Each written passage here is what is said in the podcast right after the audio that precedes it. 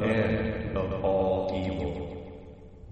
Never in all of history have the elements been arrayed against the evil manifested tyranny and slavery as they are today. The dreams that burn in the hearts of billions have been growing stronger through the millennia. The children of this world are owed a liberty from the slavery that few are able to comprehend. This is the most exciting era in all of human history. It is the dawn of the freedom of mankind.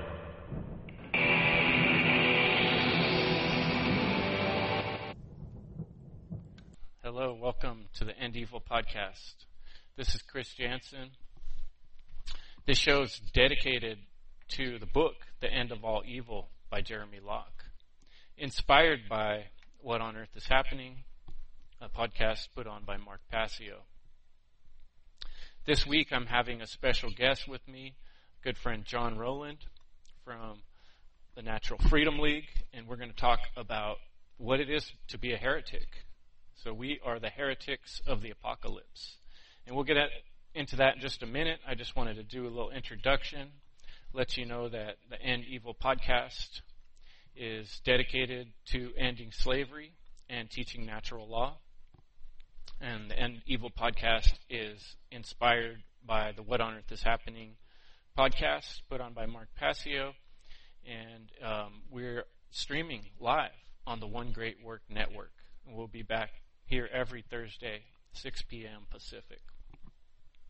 I wanted to show you some things that I find inspiring before we get started here. Something that's kind of been, like I said, The End of All Evil is a great book. You can download it at the New Earth University for free. So you can check that out. And I wanted to tell you about autonomy. Autonomy has been an awesome thing in my life where I've met quite a few freedom-loving people and opportunities to learn about freelancing and becoming independent in your own right. So you can check out getautonomy.info if you want to learn more about that.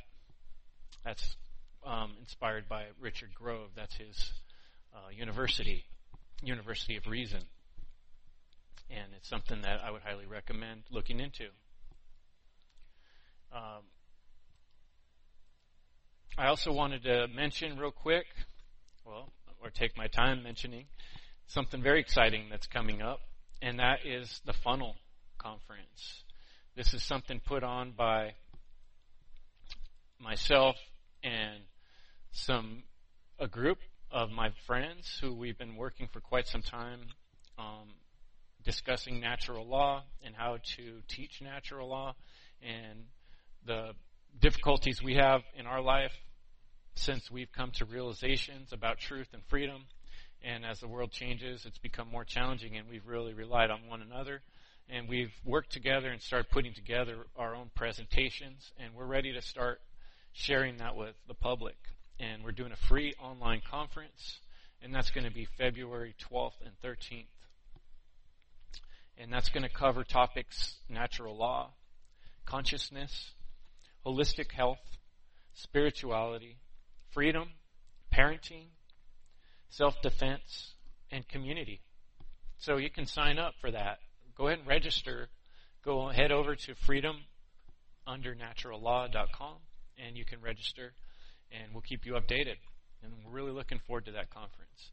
And one of the speakers in that conference is my friend John, who is an awesome speaker and a fellow heretic of the apocalypse, and I'm going to see if I have the skills to bring John's face in so everybody can see him here. Trying to manage my technology. We'll see how that goes. Here we go. What's up, John? How you doing? Welcome. Doing good. How are you? I'm doing great. I'm glad to have you here with me tonight. Oh, you got your Funky Fathers shirt on. Yeah, represent. Yeah, Funky Fathers, my friend Mike Mattingly, our good friend. He's the Funky Father. He's an activist, musician. Check him out. His music is available on, you can go to iTunes or Apple Music. I think it's on Amazon Music too. Just search for Funky Fathers, Six Strings of Liberty. It's good freedom music. And you got that link on the naturalfreedomleague.com too? Yeah, you can go there through the Natural Freedom League. That's right. We have it on our website too, linked through there. And we recorded it for him. My partner, Chill Will Keller, he's also got some background in music. So he recorded Mike just playing his songs acoustic. And Mike's like a professional musician. He's been doing it forever. And they sound really good. So, yeah, people should definitely check that out. Mike chose not to stream them when we put it out, though. He didn't want to do the streaming because he said the last time he had his music on streaming, it doesn't pay very well. Oh, so, which is true. I've read about that, too. It's like a really low rate that they pay for streaming your music, you know? Huh. Well, so. He sure puts it out for free, too, just traveling. You know, he traveled around to every capital in the United States and blasted his music, so...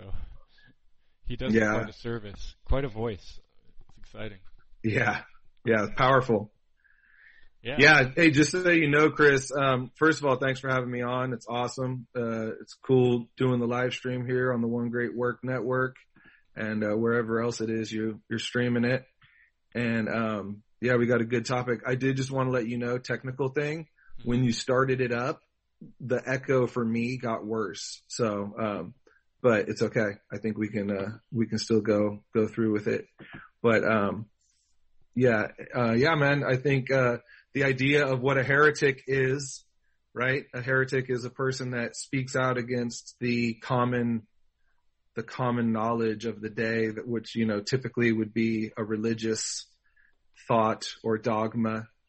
And for a person to speak against that is considered heresy.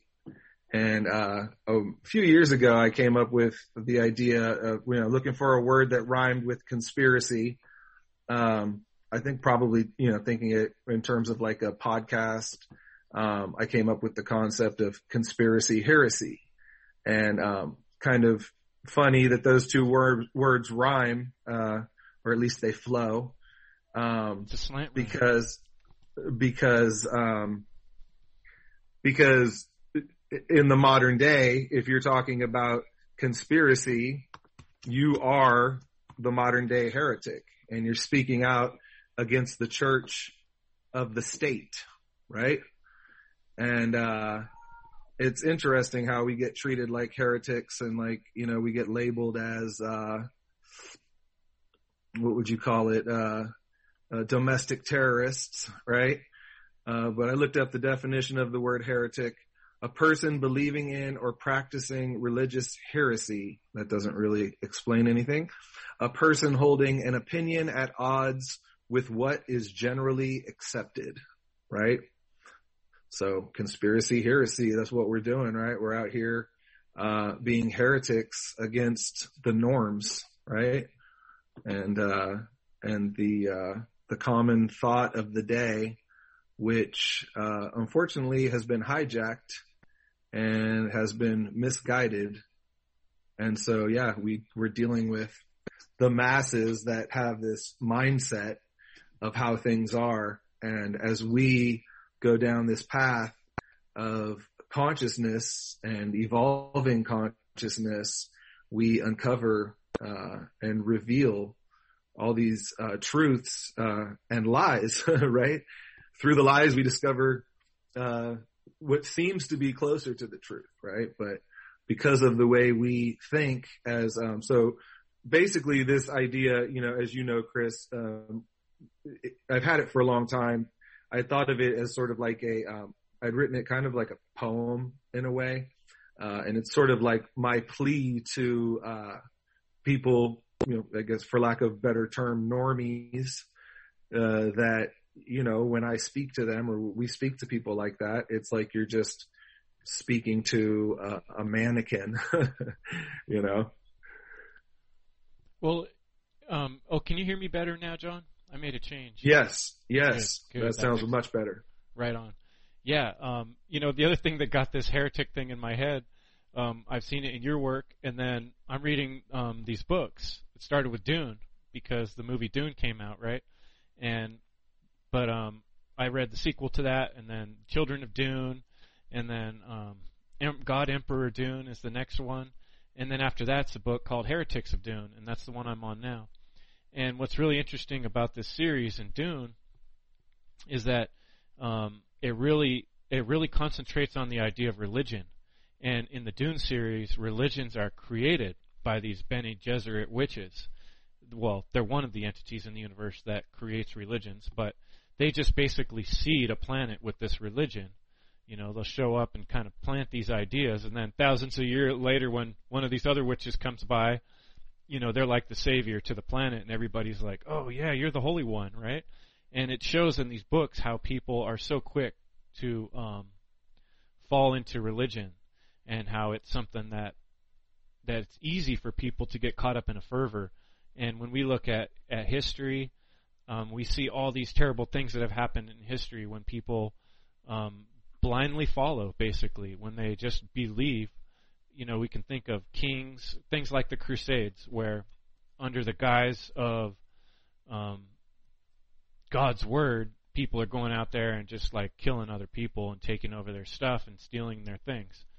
And so religion is a really pretty scary thing, and we grow up kind of thinking like it's a good thing, but really it, you know, like we learned from Mark Passio's work when he started explaining that the word religion can mean to bind, which is a type of slavery, to be bound to something, right? And so we can see, you know, that always seemed real to me, but it didn't ever get as real as until this whole COVID situation hit. And everybody started acting differently in the physical world, actually in their actions and the way they're going about things, and following these rituals that are being put out by the politicians. And it's like the politicians have become like priests of a religion, where they can come out with this doctrine that has no scientific backing, but just because they're saying it, people are going to do it. Like the mask thing, you know, that I always like to harp on, because to me it's just so nonsensical that, you know, a politician can say, oh, what's best for your health is to wear a mask, or distancing.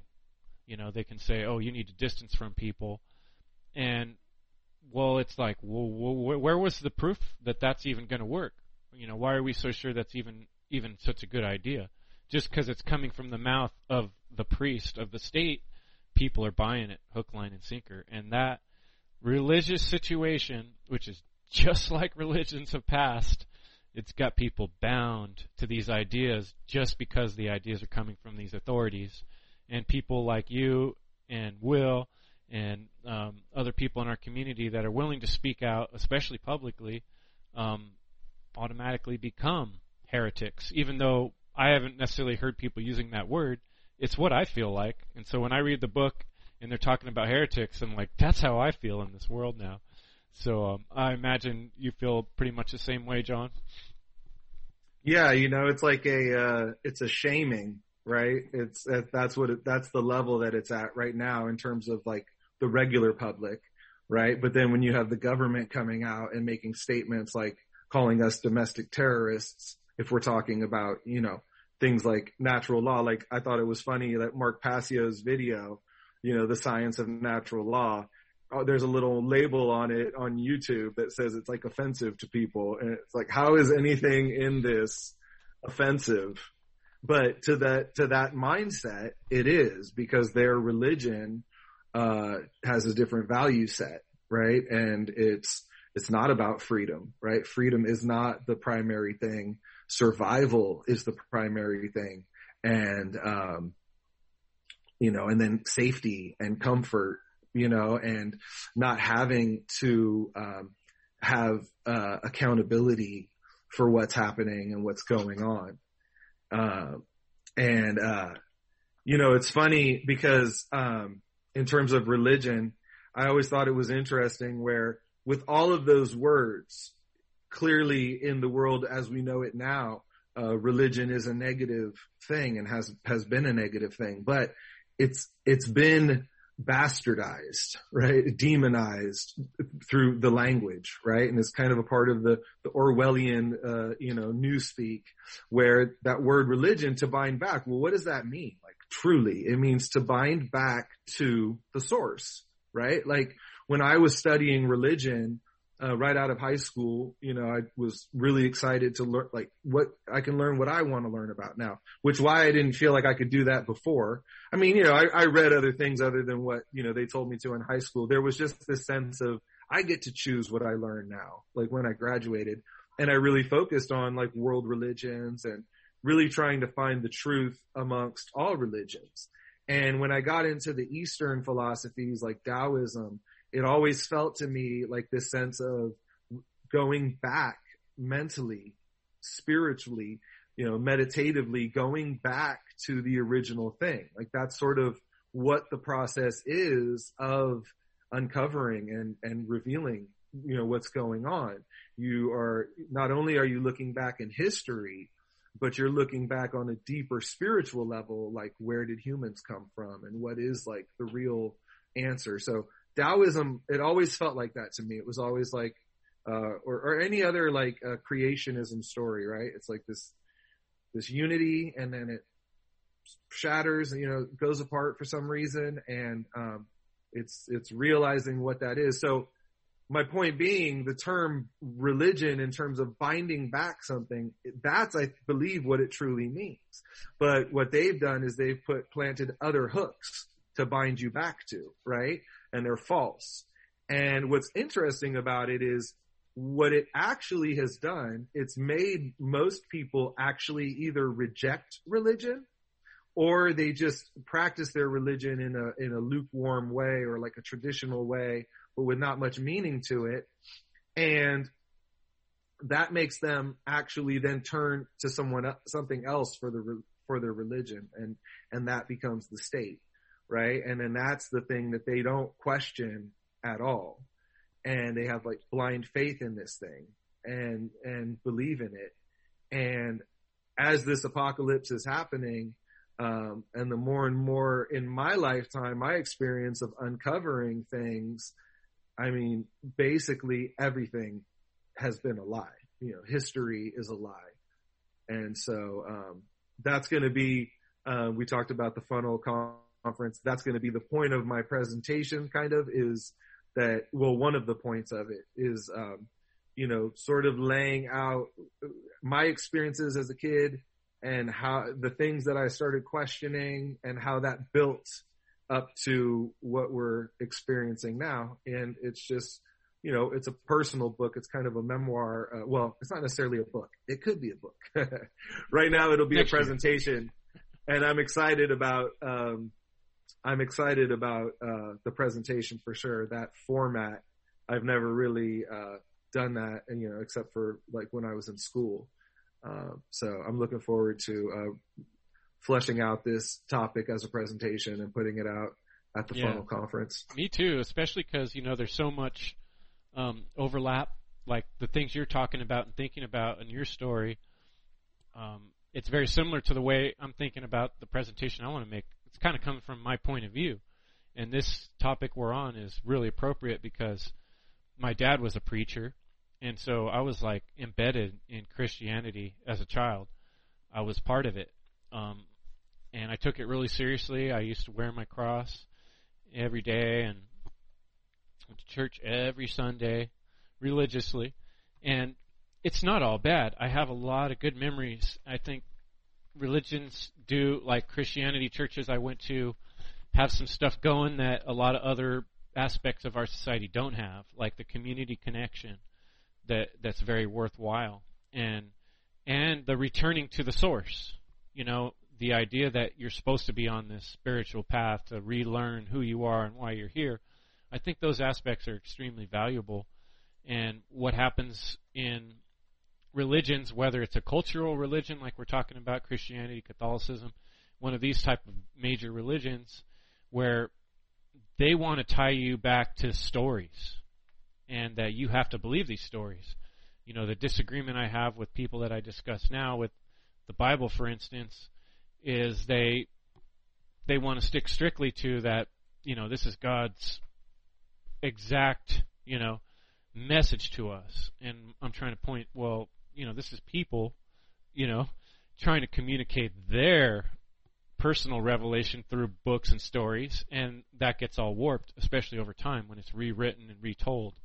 But the actual religion that I think that we're supposed to be working on, like the way you're talking about, if we use that word in the positive connotation, is to allow ourselves to be reborn all the time, which is basically being humble and being like a child and being like, this is something maybe I don't understand, you know, and look at it with new eyes and say, maybe I was wrong. And so if we wake up every day willing to do that, then we can discover things that are true, because there are a lot of mysterious aspects to reality, and there's a lot of people that lie, especially in the world we're in now where evil's like an abundant force. So you're more likely to see people lying and putting out falsehood, so that forces you to be able to kind of like reset your mind and go back to nothing and say, wait a second, maybe this is all BS. And when you do that, then you can rediscover what might actually be true. You know, I'm curious how that process has gone for you over the years, John. I know you've always been probably a little different than some of the people around you, but what are some of the things that really propelled you into asking these deeper questions and kind of being awakened to this reality that authority is an evil religion, basically? Yeah, you know, it's funny. So I've been, you know, writing down notes, you know, for this presentation, and you know, thinking back to these different experiences as a child, these memories that I have. One of them that I had was, and these are things that like, they just stuck with me my whole life, right? Like I just remember this moment. It's like these weird epiphanies that you have through your life, and you just always remember that, you know, that thought or that realization. So one was, and a lot of times I remember them walking to school. That's when these thoughts happened, right? And one of them was, I knew I never wanted to be in the military. I knew that at a very early age. I just, there was something wrong with that about me, you know, for me, you know, intuitively. Also in terms of, religion, well, first, I'll tell you about my Truman Show. My Truman Show, Leslie will have to give me a better word for it. I have it written down as my Truman Show psychosis, right? And this is the same thing. I'm walking to school as a kid, and in my mind, I'm going through this little, like, game that everybody's watching me, that somehow I'm special, right? And everyone, you know, everyone knew I was coming, and like, it's like, and I knew it wasn't real, but as a kid, you're playing with that in your mind. It's a little bit, it is a little more real, right? And I remember when the Truman Show came out, I used to think about that, you know? That's actually happened to me for a few movies. You know, it just shows you it's the collective consciousness. I remember thinking, what if my parents were aliens? You know? Yeah, exactly. Exactly. Could be, right? All of a sudden I started thinking about it. Then you see it in the movie and you're like, oh, probably. Yeah, like, you know? This Sorry, is kind of a crazy, this is kind of a crazy one. This is kind of a crazy one is, I remember being, I believe I was at Disneyland, and it was with my dad. We were in the bathroom, and I don't know how long it had been happening, but I had been hearing a voice in my head, and it was like an evil little voice. And it was like, do bad stuff. It was like, talk like that to me. Right. And I remember telling my dad, like, I'm like hearing this voice and it's telling me to do bad things. And my dad just said, well, don't listen to it. And I just remember like, I don't remember anything else happening after that. Right. And then understanding through religion, especially Christianity, like the whole like Revelation story, that we were the evil empire. The U.S. was the evil empire. Like I knew I had all of these like epiphanies at, you know, pretty young ages. So I don't know. I think that sort of lends me towards like, you know, thinking differently or looking at the world differently, questioning things. And then, I remember being in high school my friends and I, whenever coincidental things would happen, and this is probably once we started smoking a little weed, little weird coincidental things, synchronistic things, we used to call them the omens, right?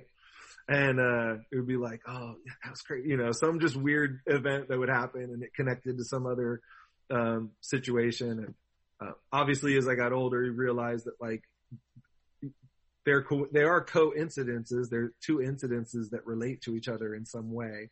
But the modern connotation of coincidence is that, like, it's just random. Like, don't think anything about it, right? Instead of thinking of it in a synchronistic way, like, oh, there's a reason why there was that connection between those two events, and I should think about that. Like, what is the connection? And then obviously psychedelics, you know, my little experimentations with that. And then in terms of the conspiracies, the first one I remember is JFK. And I remember my mother sort of being enamored with that time of history. You know, I remember it being called Camelot, right? And it was like sort of like a different time. That's just how I felt, like, I remember experiencing that story. And I always wondered, why don't they care who actually killed him? Like, it was very clear in my mind that the original story wasn't true. And probably when I was in high school was when the JFK movie came out. So I just remember wondering, like, why, you know. And then when I would ask my mom that the answer I would get would be, well, you know, what could we do about it?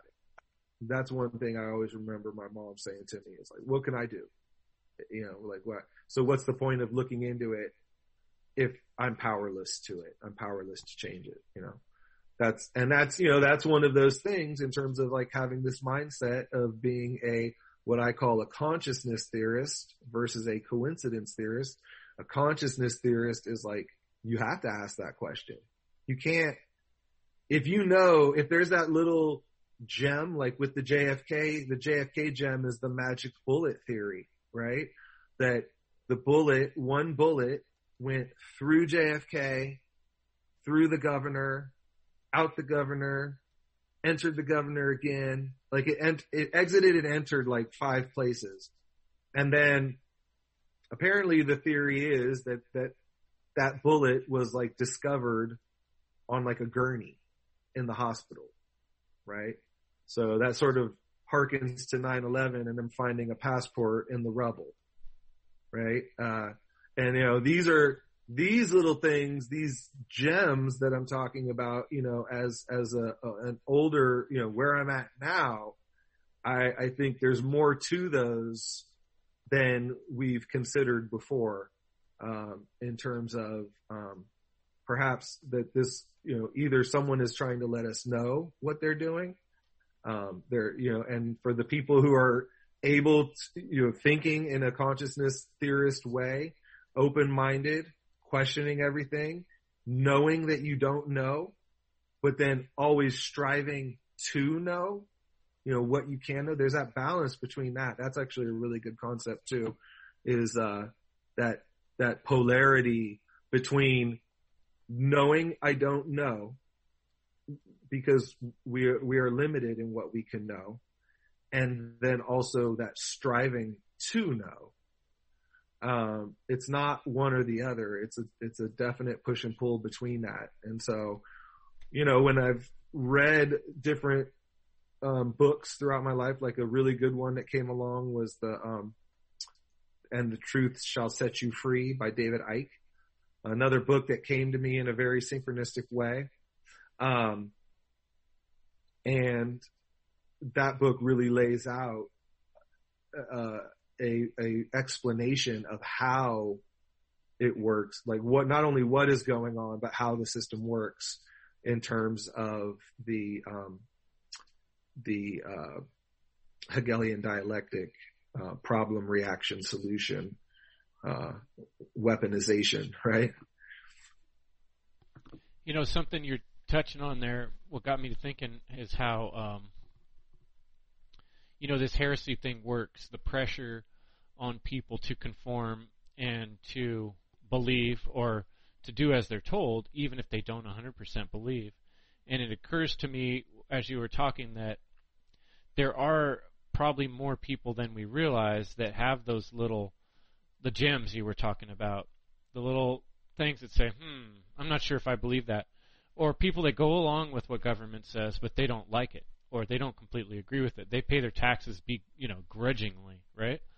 Or they vote like, well, I don't like either of these guys, but I got to do it, right? There's nothing else I could do. That's what you were mentioning, how people will say, well, there's nothing I can do about it, so I might as well not think about it, right? It's too hard to think about because there's no action to take. And I think that's really, in the things we see going on around us now, there's a pretty large percentage of people that have doubts, that have inklings of frustration with the government or what they're doing, but they're not willing to push against that huge pressure of everyone else.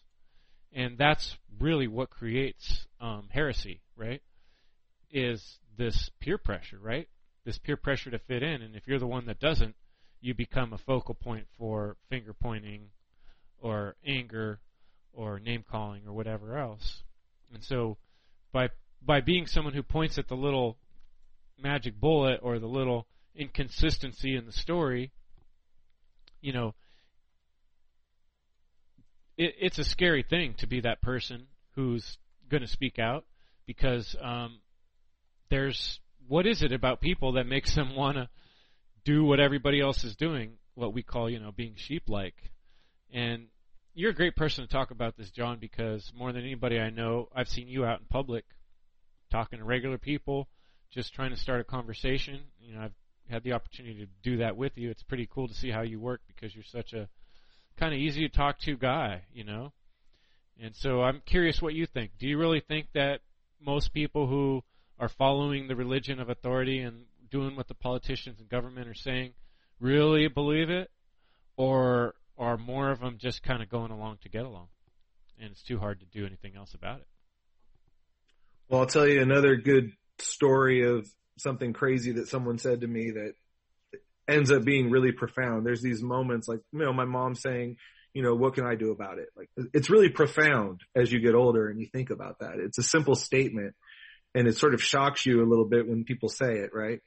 I had a family member, I was trying to give them the movie Vaxxed, the documentary Vaxxed, and I had bought a couple of copies of it and I had tried to give her one. And, she told me, I think I'd rather not know.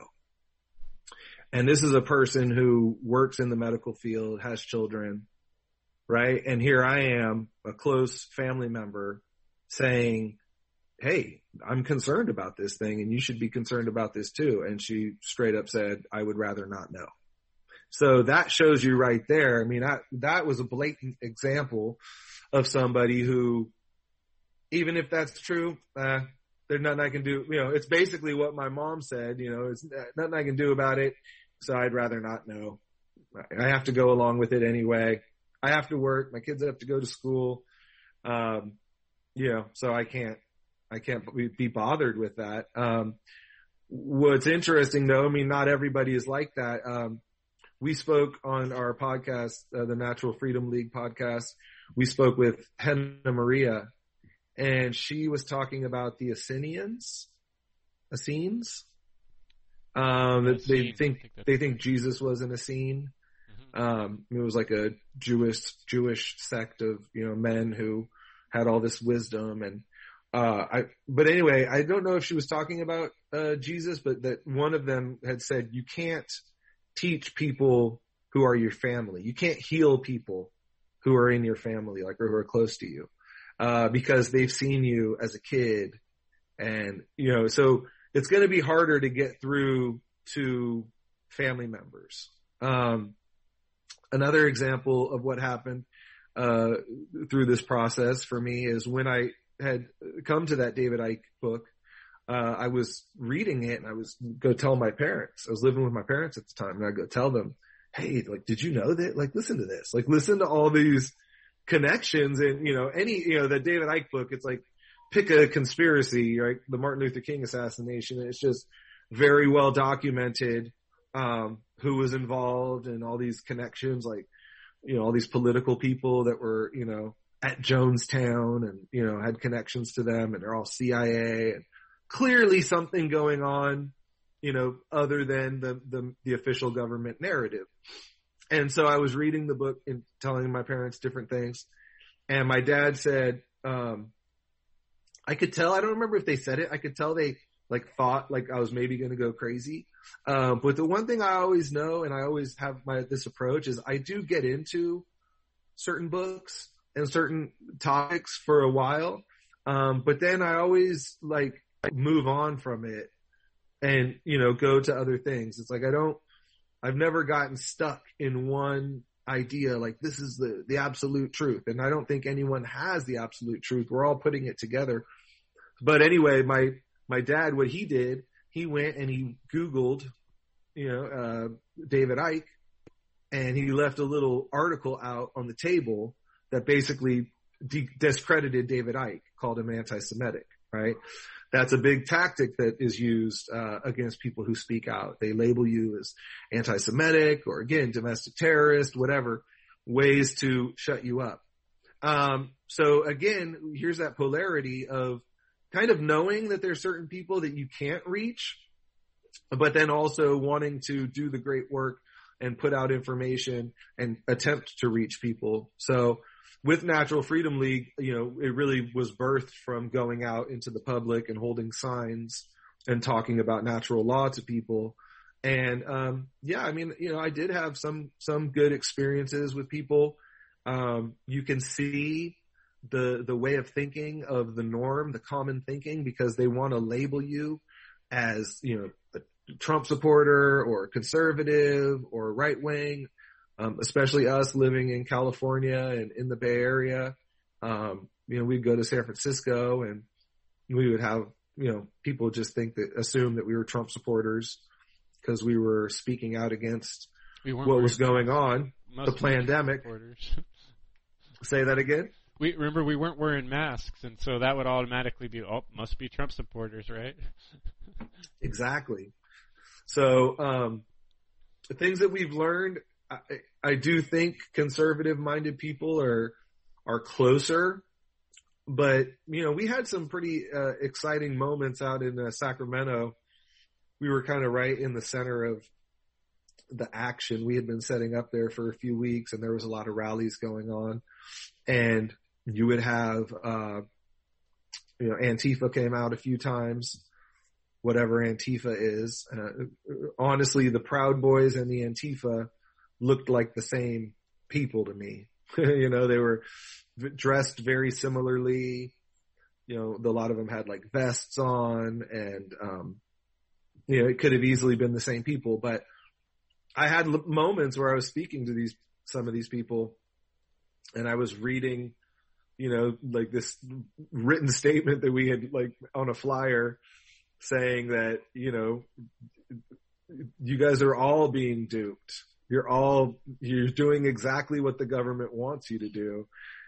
And, you know, people were like, oh, he's crazy, whatever, you know. And, but this one, you know, woman, like, was sitting there talking to me, and I was like, she's like, basically was saying, well, why are you making those assumptions about us or whatever? And I'm like, well, clearly you're out here doing this. Like, you think that this is motivated by, you know, something within you, and it is, you know, ultimately that's, you know, they've been mind controlled. So it is coming from within them, but they're being affected from without by this signal, you know, this paradigm.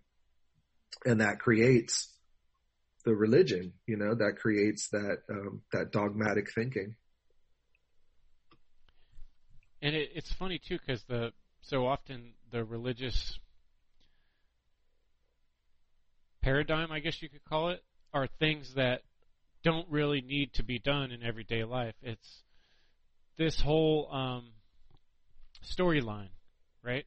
And it's leading you down a particular path to look at things a certain way or to do things a certain way, but it's not necessary. You know, it's not crucial to day-to-day operations. You know, what they're, for instance, out there marching about in Sacramento it's something that's been broadcast on the television. So I guess in that way, that's what I was thinking when you were saying it's not coming from within you.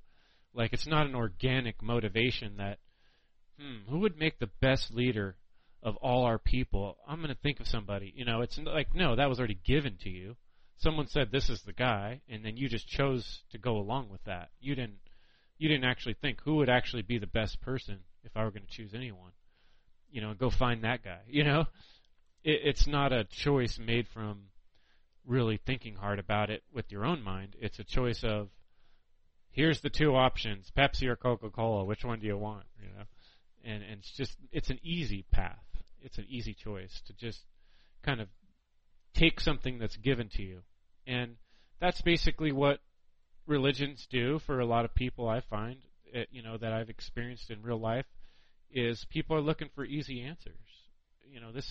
This life, this experience is difficult. There's a lot of trickiness to it. There's coincidences, like you described. There's synchronicities. And then there's a lot of dissonance, things that don't match up, that don't make sense. And so if you actually want to go through and figure out all those things, it takes an incredible amount of self-awareness, self-confidence even, which is hard to develop in a society that's kind of telling you you're really not worth that much, that your value is not that great.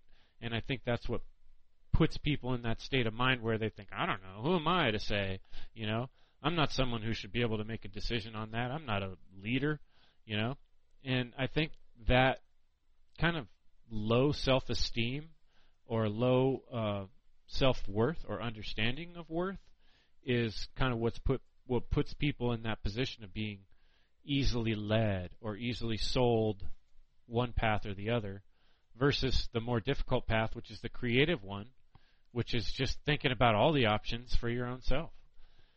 And so that's a real out-of-the-box thinking, I guess it can be called. How do people develop that? How do we learn that our value, and the reason I'm bringing up value is because, like what we were talking about, was people will shut down new ideas, or we've read a book about viruses, for instance. We want to share with you this information. Maybe a vaccine's not safe.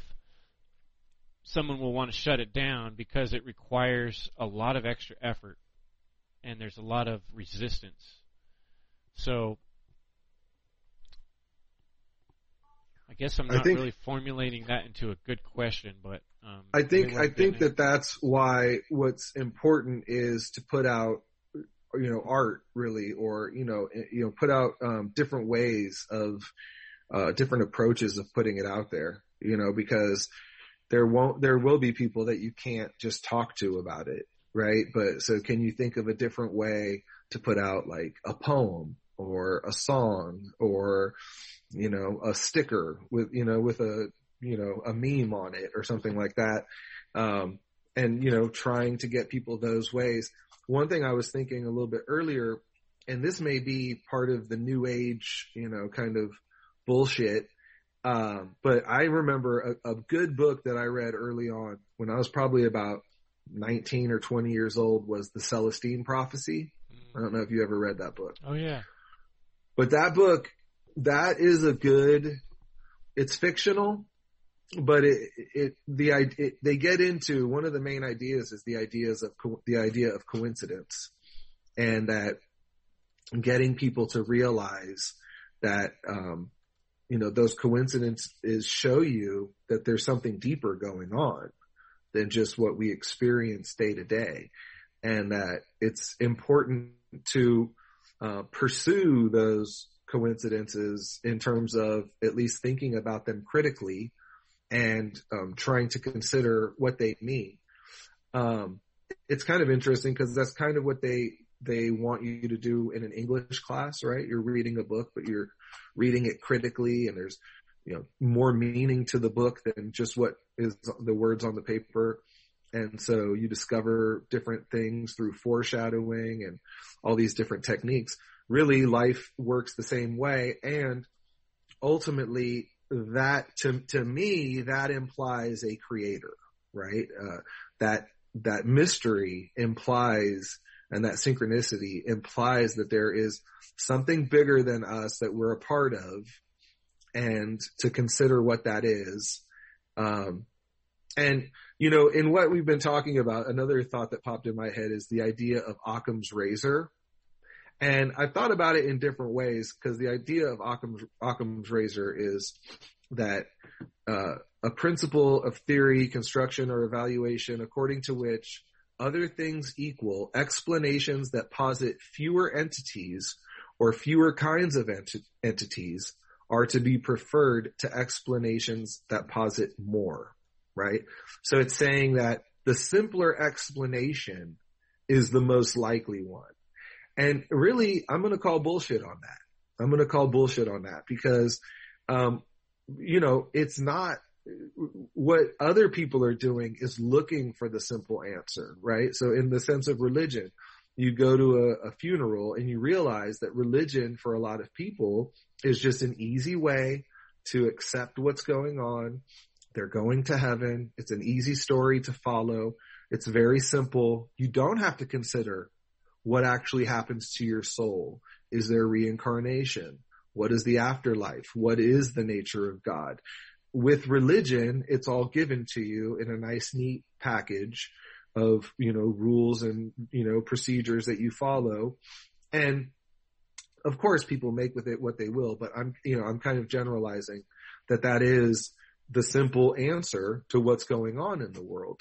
If you start looking into different religions and start comparing religions and understanding the connection between religions, then you are positing, you know, more entities into the explanation, right? And that is actually closer to the truth. And, you know, I think that they use that concept against us with a lot of the conspiracies and the media that we receive and the propaganda that we receive, because they give us the conspiracies, right? They give us the magic bullet. They give us Building 7. They do it like right in our face. And a lot of that is for obfuscating the truth also. And it's probably also to overwhelm people, right? If people are already not able to consider those things on a deeper level, well, now you're like, oh man, someone got away with killing the president. Like, who am I? What am I going to do about that? The answer to that, to those people, the answer to that of what can I do? The answer is you can speak. I don't care who you are. I don't care if you're a grandma who's retired. You go out with your friends to breakfast. You can speak the truth, and you can challenge the dogma and the mundane thinking, or,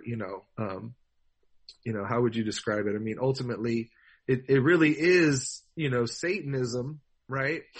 But, you know, that is ultimately the religion that we're living under, right? And it's the religion of psychopaths and secondary psychopaths, right? So you're just a regular psychopath who's like manipulating everybody, and you're creating all this, the Land of Oz. You know, you're generating the lie and, you know, the false paradigm, and you're doing that to, you know, take advantage of people or, you know, whatever. And then you've got the secondary psychopaths who are just going along with it and then participating in things that, you know, are psychopathic, you know, and Satanism is just, the bells and whistles. It's like the religion of that way of thinking, you know, and, I would say that atheism goes along with that and is tied into that, you know, the idea that like there is no God and we have to look to man for the answer. It's definitely a war against nature, right? People are afraid to return to nature and survive off the land and, survive without government. We're so detached from that, you know, and that's what makes them able to control us. And like you said, also, when they get you in that mind frame, then they bring up these big issues that like it doesn't really affect you in your day-to-day life, you know, but, a global virus, right? It's like, well, I mean, what can we do about it? You know, I mean, it's, if that was a real thing, you know, I mean, what, you have to live your life and just, you know, go through it. And, you know, it's like, but yeah, they get you in that mind frame and they get you to do ridiculous stuff. If you believe ridiculous concepts, you will do ridiculous things. And so now these people are scrambling to save themselves from getting sick. And it's just ridiculous. We've lived our whole life with diseases and illnesses. And it's like, what do they think's going to happen? Everyone's going to die? Like, that's not going to happen, right? It's like, that's never happened. Why do you believe that everyone's going to die? And if that was what was meant to happen, why would you be against it? You know, I mean, I thought you believed in evolution, right? Like, if we're supposed to get wiped out, then just be good. That's the natural order of things, right? Exactly. You know, I was thinking about input and output. On the one hand, we have, like, we're kind of like a machine in a way, this natural machine, this organic natural machine, but we're the arbitrator of input and output in this amazing, you could call it a device, I could say, a piece of technology, our human body. You know, it's a pretty fantastic thing. But, you know, I remember being a kid, and when someone's saying something you don't want to hear, you put your hands on your ears and just yell, "Ah, I can't hear you," you know. And it's like, maybe that's a good tool, you know, because what I found is when I shut off the TV, you know, I basically, it's been years since I really watched sitcoms or television shows.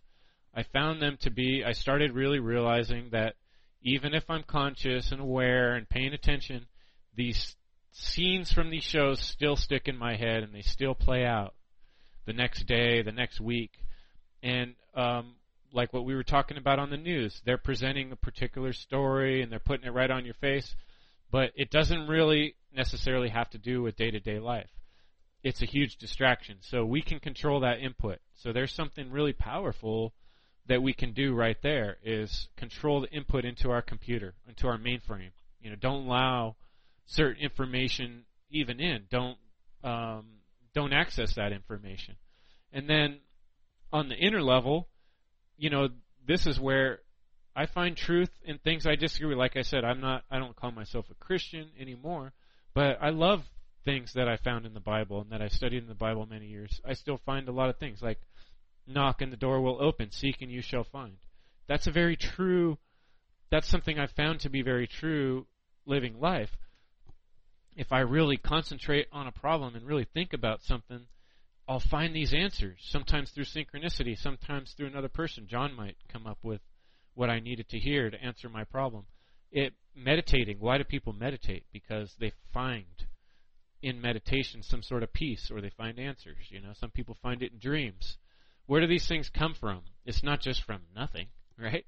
It comes from somewhere. And then we have output. And that's really amazing power that we have.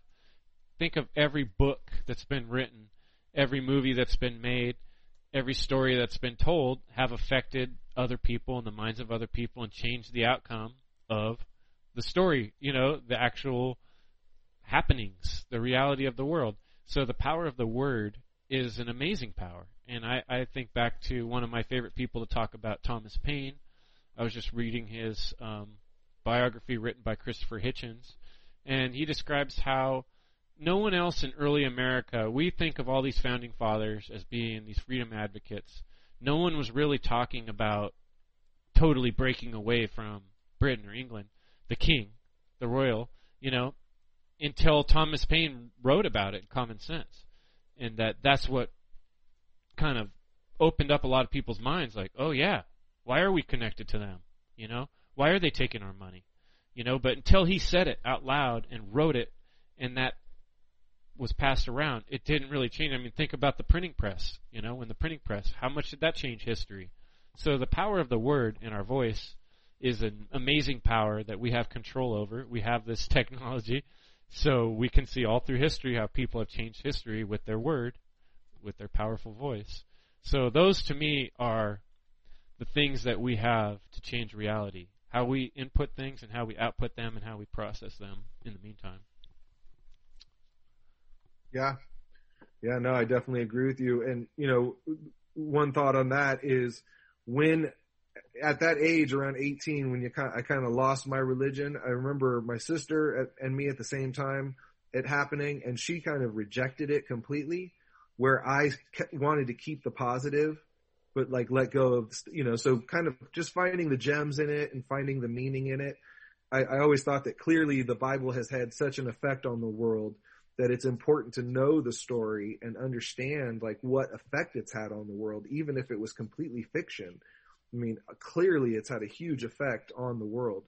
So yeah, I agree with you. You know, it's like that is our power, is the words. And I think it's cool that, you know, Mark Passio really is, you know, does not just Mark Passio, but the format of presenting, you know, speaking it into the air, not just writing it. You know, putting it into the air is important, and putting it out on the internet. It's like, that's the age of Aquarius, right? Like everything's in the air now. So it's good to sit down, write it down, and then, put it in the air. Since you brought that up, I was going to, I forgot to share this. I found the definition, or not the definition, but the, etymology, the derivation of the word apocalypse. And apocalypse comes from late 14th century revelation or disclosure from the Church Latin apocalypsis or revelation. So it means to uncover, to disclose, or to reveal, off, away from. To cover or to conceal, and so this is to open up, you know, and to reveal. The meaning, I guess I like best, you know, out of all those, uncover, disclose, reveal. So being that we're the heretics trying to reveal things to people, we're dealing with some heavy artillery against us in the form of what's government going to do about it, or what are these social media platforms going to do about people like you and I that are going to bring up these uncomfortable truths or gems. They're going to try to shut us down, and they're doing that with censorship. So I'd like to hear your ideas on how to deal with that problem of authority trying to shut you down and other people, your own community trying to shut you down. How do we keep speaking up when it's such a hard job and there's so much resistance? How do you keep your spirits up? How do you do it? Well, I've always been a pretty optimistic guy. When I go out there to talk to people, first of all, I think that is a big part of the solution. We got to get off the internet as well as being on the internet. So use all the different, you know, understand the internet really well. Take Mark Passio's class if you need to, but, you know, you take it twice, like I need to understand that information, put it out there. But also then once you have your website, go out and like go stand on a corner or go to a farmer's market, stand on the outskirts of the farmer's market, hand out information about natural law or whatever it is that you're researching or you want to talk about. We're all on our own path to try to like, you know, figure this thing out. So if you think it's important, you know, tell people about it, talk about it. Ultimately, it's all one big conspiracy, right? And it's all, you know, it's a spiritual struggle that we're going through. And you do want to wake people up, but also accept that there's people that aren't going to wake up and you're not going to be able to reach them. But it's important to put that effort out there. So you want to hit it on all levels, you know, because I know that when we were going out there a lot for Natural Freedom League, we were getting definitely like a lot of like website traffic just from like handing out flyers and talking to people. So, and then on a personal level, you know, anyone who's doing what you're doing, it's difficult. You know, you're dealing with a situation now where some of your own family members are treating you differently, maybe even close friends. So we're asking people basically when we're doing this type of speaking to head in that direction, to become a heretic. And that's a scary road to go down because you might lose friends, you might have family members that reject you. So what kind of advice would you have for people to deal with that type of resistance, the, you know, the personal problems of and depression of being lonely, you know? You know, I would say come to terms with it as soon as you can. You know, it's kind of like death. You have to come to terms with that we're all going to die, and that, the fear is really the pain that you're going to feel probably, but the death is just a transition. I mean, I know that might be hard for some people to believe, or maybe people haven't come to terms with that, but I know that I feel like I've come to terms with that, whether that's through experiencing the death of my father or even just certain things that happened to me where I, could have died. And, sort of you have those moments where your life flashes before your eyes for a minute and, maybe you're being dramatic. It wasn't that bad, but you still go through that process. I will say psychedelics have probably added to that, that understanding. But yeah, it is like a death, like with certain family members, with a lot of family members, I've had to just kind of cut them off because one, with the stuff we're talking about, I again, this may be me being a little dramatic, but I get concerned that they may report me, if they don't like something that I'm doing in my life. So I would rather be separated from them on that level. But there's also a level of, I have this saying that, I'm tired of playing make-believe with people. So, if I was invited to family events, which now I'm not, so maybe COVID had some silver linings in it, but if I had to go to family events, I pretty much just bit my tongue and didn't really talk about much, because, these are people who think George Bush was a hero and, they, are, just they idolize these people and it's a whole different way of thinking. So, I, in family situations, if I ever am in them, which I rarely am now, except for my mom, I don't really bring this stuff up anymore because I've had enough rejection from people where they're just like so close-minded to what I'm saying. And they basically think that I'm crazy. They don't see it. Yeah, I've thought about approaching those people again, and maybe at some point I will.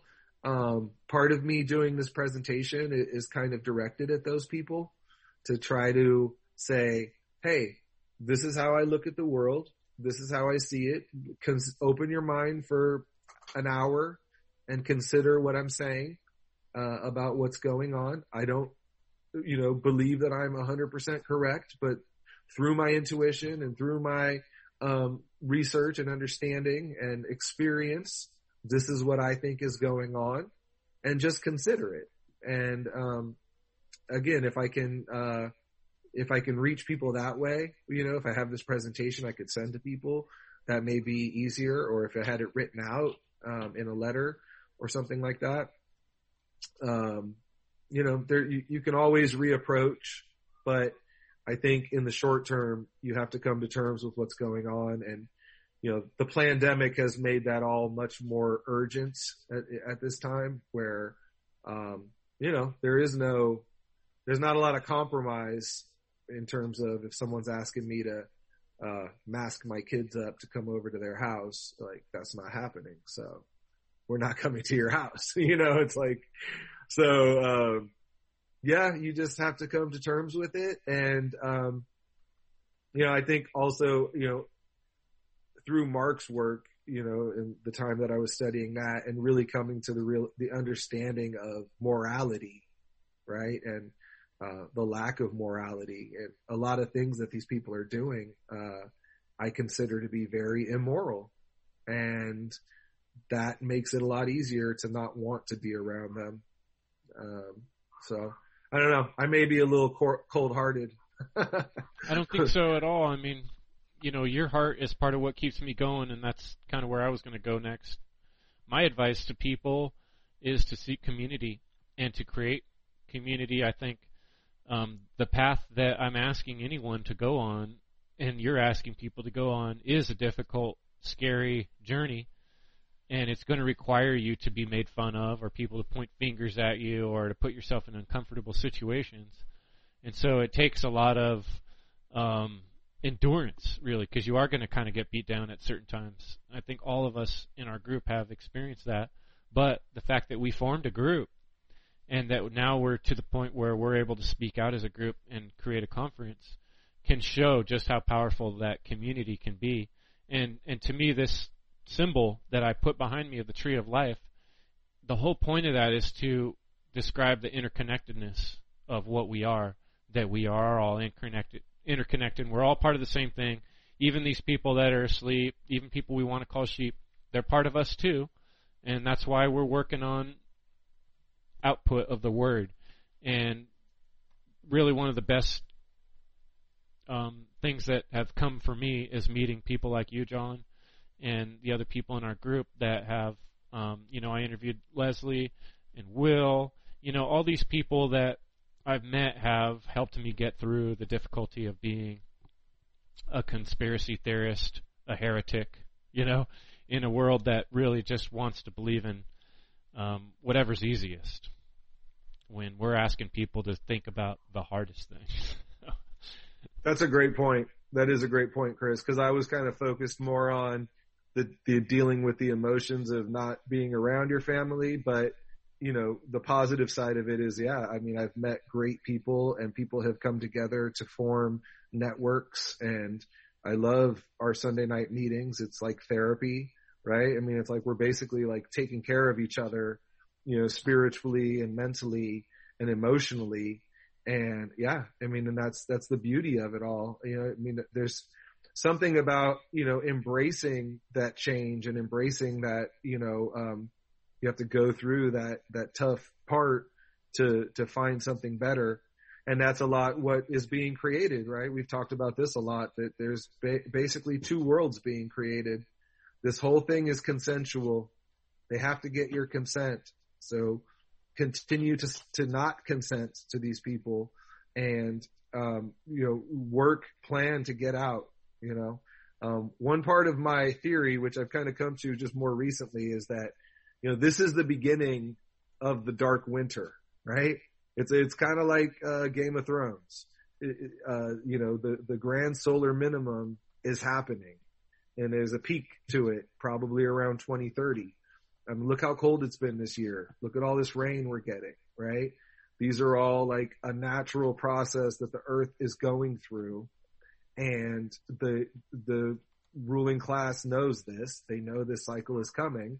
So they're going to try to get everyone to sign up to their program and keep going with, version 3.0 of whatever they've been doing. And in the meantime, weakening everybody, right? Because we're going to have less sun. It may be harder to grow food. But again, I really think we need to look at this, like, especially on a longer term, but especially like the next 20 years, that we are in this process of the grand solar minimum. And we need to focus on those networks, focus on people of like mind, help each other, support each other. This is how you survive without government. That's true anarchy. But it takes accountability. It takes involvement, right? We're detaching from their system. But there will be a system, because you'll need to get supplies. You'll need to get food. You will need to rely on people. And, they've been – part of their program is to get us to not trust each other and to fear each other. And that's a big part of how they control us. So – great point that you made there, buddy. I don't know. That's pretty heretical talk there, John. Domestic terrorist stuff. The DTs. I mean, who knows where things are going to go? It's interesting, and it's exciting. It's scary, but at least we got each other. And another thing I thought of was the One Great Work Network. How awesome of a thing that is, and I really appreciate having that place to be streaming this show on. And a lot of great people to meet there, too, that are already on this journey that we're on. So there's people out there. So if you're listening and you want to become someone who's the black sheep of society and a heretic, join us. It's lots of fun. Yeah. It's the place to be. It's actually really great. So that's probably a good place to kind of close up. So why don't you tell us where people can find your work and about your website, whatever you got coming up. Any announcements you want to make, John? Yeah, check us out, naturalfreedomleague.com. I always say this, the website is due for some updates, but you can contact us there. our podcast. It's a little sporadic. We got 45 episodes. Go check those out on YouTube, on Odyssey. And yeah, we're trying to just, moving forward with this conference, inspired to branch out into different ideas. I would like to do some poetry, some music. So yeah, naturalfreedomleague.com. That's where you can find me. Right on. Yeah. And if you look close enough, I'm sure you'll find some of John's artistic music. I love your raps. And that's on YouTube too, right? Yeah. Yeah, check it out for sure. I got I'm doing some kids project, like kids music stuff, which is stuff I just always wanted to do. Mr. John's hip hop songs. Y'all can check that out too. I need some subscribers on YouTube for that. And, I need to add some more content to that, but that's coming soon. Right on. Well, good stuff. Thanks for having me on, Chris.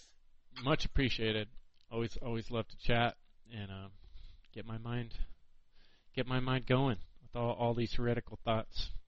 Yes. Right on. So we'll talk again soon. I'm going to go move over here to my closing screen if I can figure out how to do that. And we'll see you next time, brother.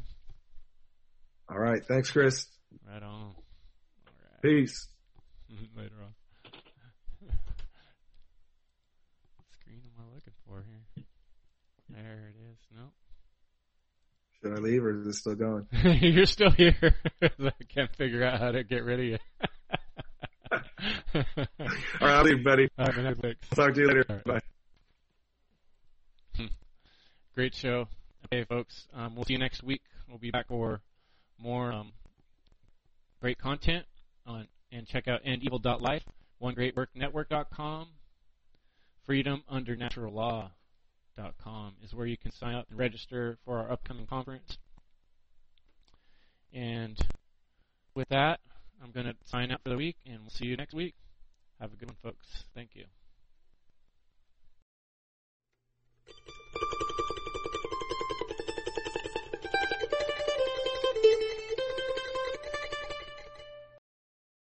Admit or face just how dark of a place humanity has come to. And to do so means that the certain influences in the world must be acknowledged.